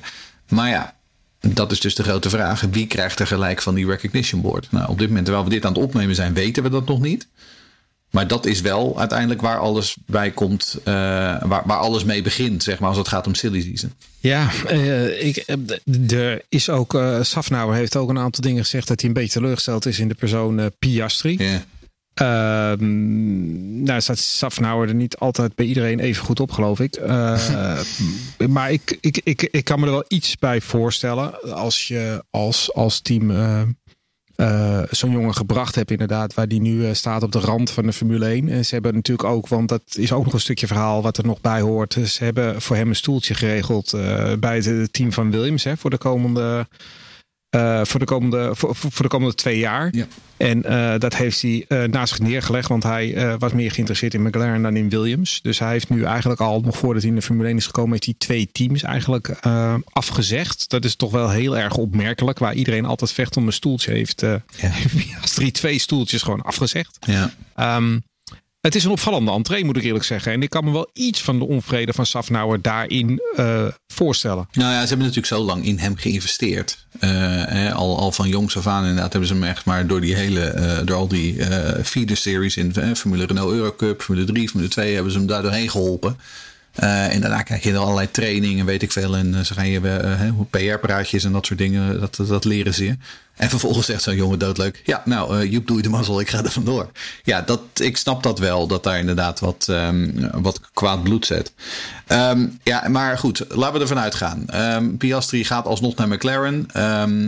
Ricciardo gaat dus weg. Waar gaat Ricciardo heen? Nou, dat is de grote vraag. Die wordt genoemd bij Haas. Die wordt genoemd bij Alpine, inderdaad. Maar bij Alpine schijnen ze er dan ook weer nog niet heel, heel erg happig op te zijn. Omdat hij natuurlijk twee jaar geleden daar weggelopen is. Toen het nog Renault heette. Dat schijnt vooral de hoge bazen bij Renault niet zo heel erg leuk te vinden. Um, Gasly wordt genoemd ook bij Alpine. Maar als Gasly weggaat, wie komt er dan bij Alfa Tauri te zitten? Nou, nu komt de echte joker. Colton Hurta wordt daar nu opeens genoemd. Um, Maar die heeft weer geen superlicentie. Dus dan hebben we dat probleem ook nog. Ehm, en ik persoonlijk denk nog steeds dat Felipe Drugovic, die op dit moment uh, bovenaan staat in um, uh, Formule 2 en op weg is naar het kampioenschap, ik denk dat die nog ergens een deal heeft. Um, en waarom denk ik dat? Omdat ik in de afgelopen paar dagen van twee normaal gesproken heel erg uh, betrouwbare mensen heb gehoord dat Drugovic nee heeft gezegd tegen een meerjarig contract in IndyCar.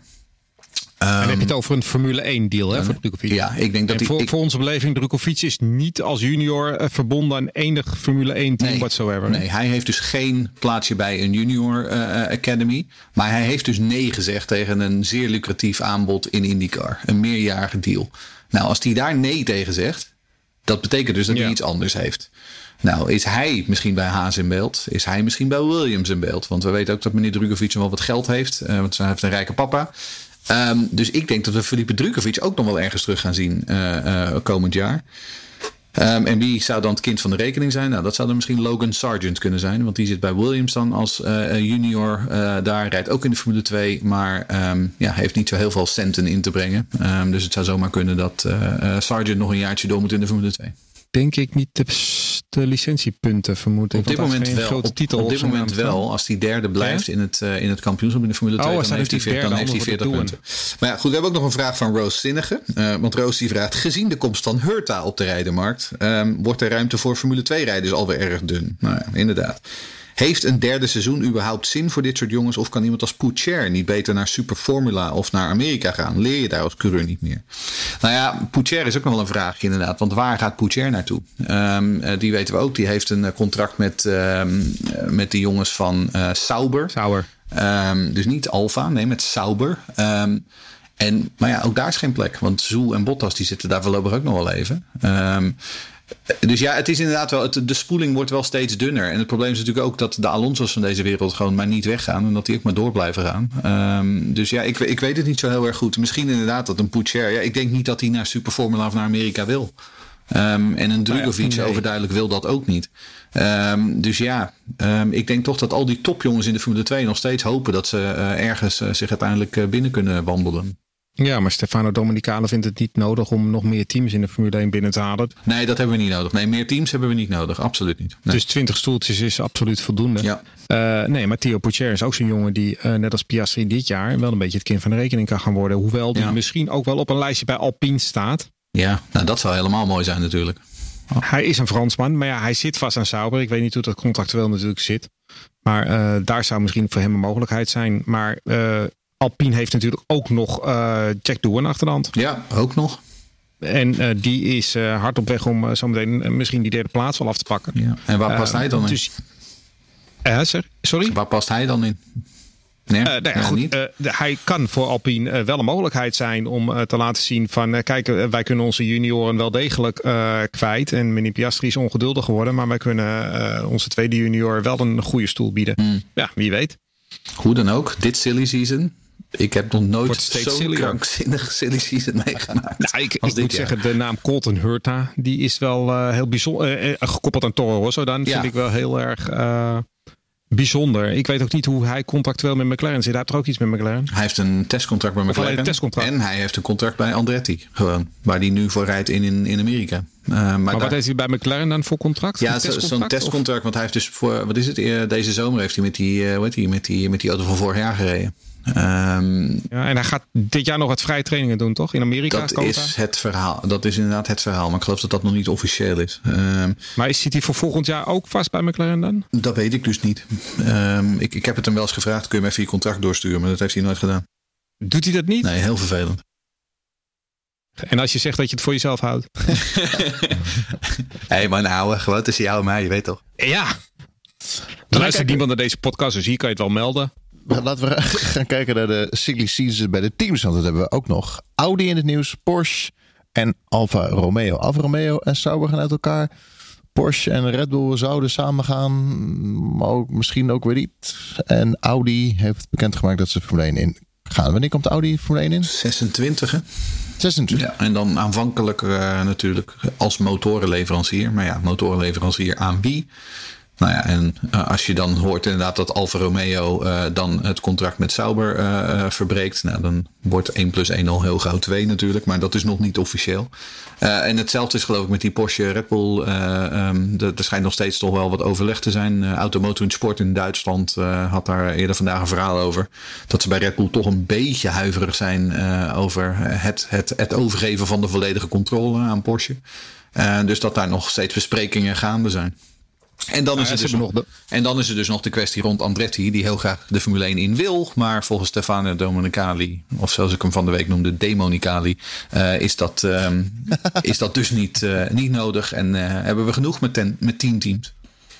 En er zou nog een onbekende leverancier ergens uh, klaarstaan die ook graag de Formule 1 wil, maar daar is de naam nog niet van genoemd. Ja, ik hoor in de wandelgangen hoor ik Tracks, uh, Trackside Le Legends of zo. Ja, van ene C. Jalving. Ja, uit, uit Schagen. Maar ik uh, DAF, DAF motoren toch? Even voor de uitleg. volgens mij is Sauber Alfa Romeo het enige huurteam, zeg maar, toch? Een white label. Dus Sauber is nog eens eigenaar en Alfa Romeo... Sauber is gewoon het team en Alfa ja. Romeo is gewoon een naamsponsor ja. eigenlijk. Nou, en dit is het grappige. Sauber is niet eens meer eigenaar. Want de echte eigenaar is natuurlijk... Uh, dat zijn nog steeds die Zweedse investeerders... die ooit een keer Marcus Ericsson uh, de Formule 1 in geholpen hebben. Sauber doet, oh. heeft wel een aandeel. Peter Sauber heeft nog steeds een aandeel in het team. Uh, en doet natuurlijk de engineering side. Maar is al lang niet meer fulltime eigenaar. Hoe zit dat met de punten dan? Even, even kort.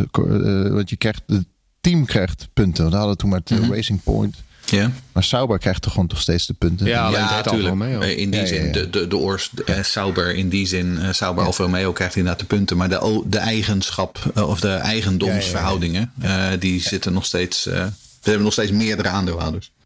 Maar goed, in 2023 uh, verdwijnt dus de naam Alfa Romeo. En ik denk dat we dan als, als stiekem uh, vier, vier, vier cirkeltjes uh, ja. op de auto, op de Sauber gaan zien. van, van Audi. En ik denk dat dat langzaamaan vanuit 2026 zit richting die achting. Ja. Race Reporter, de Formule 1 podcast. Vooruitblik, volgende Grand Prix, de Dutch Grand Prix. Vanochtend, vanmiddag kwamen de trucks aan uit België. Ja, nou ja, het begint met uh, herinneringen aan Zandvoort. Ja. ja ik heb mij uh, eigenlijk één echte herinnering. Want die van 25, 24 weet ik ook niet meer zo goed. Maar uh, nou ja, jullie waren er allemaal. Dus, nou, ik wil het zeggen, Lucas. Het is alweer bijna een jaar geleden dat wij in, de, ja. in het holst van de nacht met Louis Dekker een podcast op stonden te nemen op de boulevard. Nou, dat jullie Charles Leclerc hebben ingehaald. En dat we Charles Leclerc hebben ingehaald. Ja, dat ook. En ja. ja. En, en, achter, en, en Jeroen daar achter op een fiets, want hij lekker band Omdat hij lekker band had. Wat, wat een avonturen, ja. Lucas. De, het, het gouden jaar 2021. Ja. nou, we hadden nog een dinertje met uh, Frederik ja, en René Hoogterp. Ja, dat was mooi. Leuk. Nou, ik moet wel zeggen, ik, ik, ik, had, uh, ik besloot al vrij vroeg dat ik niet zou gaan dit jaar. Um, en ik had daar lange tijd vrede mee. En dan krijg ik nu zeg maar eigenlijk de, de laatste dagen krijg ik van mijn telefoon zeg maar uh, picture memories ge, ge, geserveerd. En het begint nu wel toch wel een klein beetje te kriebelen. Dat ik toch denk van ja, het was toch wel heel erg mooi vorig jaar. Um, aan de andere kant is dat natuurlijk, dat heeft ook een beetje te maken met nostalgie, denk ik. Um, want de tweede keer wordt nooit zo goed als de eerste keer. Ja, um, en ik ben, maar ik ben wel heel blij dat we er vorig jaar bij waren. De eerste sinds oh. 36 jaar. het was een volksfeest tot en met. En ik, ik, ik twijfel er niet aan dat het dat weer wordt. Ik hoop alleen wel dat ze net zo goed weer hebben als wij vorig jaar. Maar ja, nee, het is natuurlijk gewoon mooi. Het feit dat we gewoon weer kunnen voorbeschouwen op een Grand Prix van Nederland, jongens. Uh, nou, Zandvoort, Nederland. Even, even, herinneringen ophalen. Vorig jaar de, de, reactie van Alonso vond ik wel erg grappig. Dit Verstappen win because of the orange fog. Maar verder was de race nou niet echt heel erg spannend, hè? Vorig jaar geloof ik. Ik heb geen idee. Uh, nou, ik, ik, uh, ik zat op de tribune gezien en ik vond het niet zo slecht. Ik, uh, ik heb er wel meer gehoord uh, dat dat niet. Maar ik had er weinig verwachtingen van, omdat het geen inhaalscircuit is. Maar ik vond dat toch wel heel erg meevallen. En uh, dit jaar hebben ze wel bedacht om ook de Luidijk met DRS te kunnen ja. nemen. De laatste bocht. Dus dat, is dan, dat zou, zou dan wel inhalen wel weer wat kunnen bevorderen. Dus, uh, en uh, ja, de weergoden zeggen tot nu toe dat het niet zulk heel best weer gaat worden. Dus wat dat betreft uh, kunnen we een leuke race tegemoet zien. Nou ja, ik, wat, ik zei dat net van. Ik hoop natuurlijk dat, dat iedereen die daar op de tribune zit net zo lekker weer heeft als wij vorig jaar. Maar aan de andere kant, als je thuis voor de tv zit en je weet dat het moeilijk inhalen is tijdens 83 ronden Zandvoort, dan is het, is het misschien wel ik goed heb nog heel veel blauwe poncho's te koop voor mensen die gaan. Dus dat is geen probleem. Ik kun je afhalen en kogen aan. Via blauweponcho's.nl. Yep. zaterdag 32% kans op regen ongeveer om 4 uur. Dus dat maakt niet uit. En zondag om 4 uur ook zo'n 40% kans op regen, 40, 5. Dus ja. Ja, het is niet alsof we ze- zeker een, een natte race gaan krijgen. Maar gewoon een buitje tussendoor is wel leuk hoor. Ja, zeker. Gewoon hebben een half uurtje plop en dan weer droog. En het is, en het is Zandvoort, hè? Het is de, het is de kust, hè, jongens. Eh, het kan, eh, met een half uur kan het helemaal omslaan. Eh, september in Nederland, je weet het nooit. Verwachtingen. Nou ja, ik, ik verwacht een beetje hetzelfde als, als het droog blijft als vorig jaar. Van, er zal wel ingehaald worden, maar niet superveel. We hebben nu wel iets betere auto's daarvoor. En de Luidijk is eh, qua DRS open. Dus ik verwacht wel een aardige race. Ja, ik, ik heb er gewoon wel veel zin in. Maar ja, eh, het is Zandvoort. Hè. Ik denk als iedereen eh, gewoon zijn kwalificatiepositie inneemt... die die qua snelheid hoort te hebben... Dan, dan zal het niet een super spektakel worden. Als we nou eh, dit circuit vergelijken met Hongarije, want daar lijkt het toch wel het meest op. Nee, maar ja, Hongarije heeft wel veel lagere snelheden. Dit is best wel een. Dat vergeten mensen. Maar het uh, Zandvoort heeft best wel hoge snelheidsbanen hoor. Het Ja, zijn dat is waar. bijna alleen maar hoge snelheidsbochten. En Hongarije is ook heel krap en bochtig, dat wel.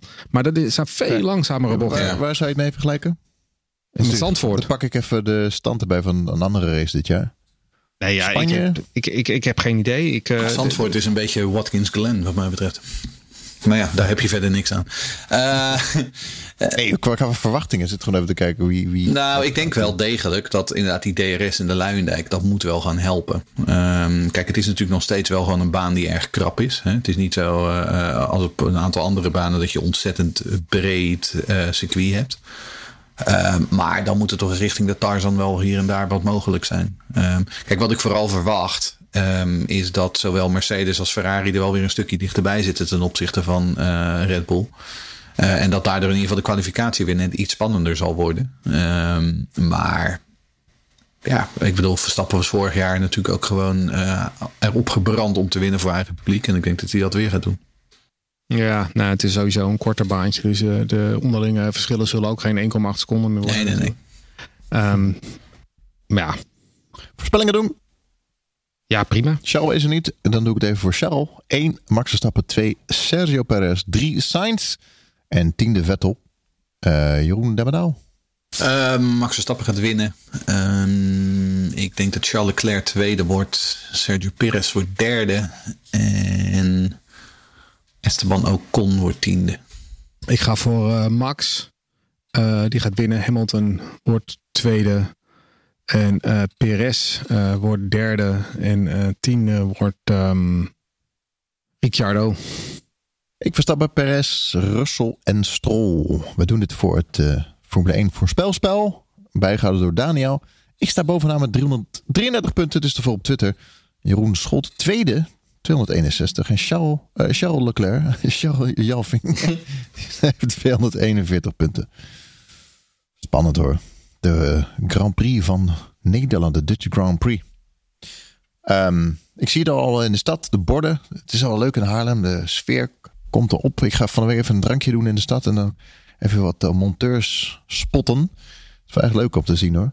De eerste vrije training 2 september. En de, ja, natuurlijk de eerste en tweede vrije training op vrijdag. De derde vrije training 12 uur. Kwalificatie om 3 uur eh, op zaterdag. En 4 september om 3 uur in de middag de Grand Prix. De Dutch Grand Prix of Zandvoort. Ja, en natuurlijk ook met het volledige supportprogramma. Want zowel de Formule 3 als de Formule 2 zijn er dit jaar. Dus Huh? dat wordt ook nog wel wat. Eh, de Formule 2 is rond Zandvoort. Race Reporter wordt mede mogelijk gemaakt door een aantal leden. Wil je ook lid worden? Ga naar petjeaf.com slash F1podcast. Dat is petjeaf.com slash F1podcast. Ik noem de leden. Menno Turksma, dankjewel. Martin Verduin, Rens Verbenen, Gomax Bas van Bodegraven, dankjewel. Niels de Boer, Ron Hazelebach, Hugon Elbersen, Jan-Joos Volmer, Jasper Heijmans, dank je. Jarno Dijkstra, Menno van der Veen, dankjewel. Ewout Albrecht, Kevin Rijmert, Maarten Ewertse, Rowdy Rabouw, Remco Zoon, dankjewel. Chris, Niels, Karin, Frank Theeuwen, Alex Nijenhuis, Remco Kok, Verrie van den Bree, Rob de Voogd, dankjewel. En nieuw lid erbij, René Bakker. Super bedankt. Lid worden, petjeaf.com slash F1 podcast. Dan een aantal donateurs, eenmalige donaties. Gekregen van Annelies Bier, dankjewel. Ties Roodhart, super bedankt. Jij maakt de verhuizing die laatst is eh, geweest. Maak je mogelijk. Lotte Luiten, dankjewel. Etienne Peters. Chris van Ditshuizen, dankjewel. Daan Legrand, Harry de Groot, Misa Kommeren, Luc Wenink, Harry en Erwin F1 Collector, die ik afgelopen weekend heb ontmoet weer op Spa-Francorchamps. Super bedankt allemaal. Jullie houden Race Reporter in de lucht. Ook lid worden? Support Race Reporter. Ga naar petjeaf.com slash F1 podcast. Dat is petjeaf.com slash F1 podcast. Oké, dank voor het uh, leuk dat jullie weer zijn. Het was uh, weer even inkomen na de zomerstop. Ja. We gaan uh, op naar de Dutch Grand Prix. Zeggen, vol, ja, tot volgende, volgende week. week. Volgende week weer. Ja. Hoi hoi. hoi. Hoi.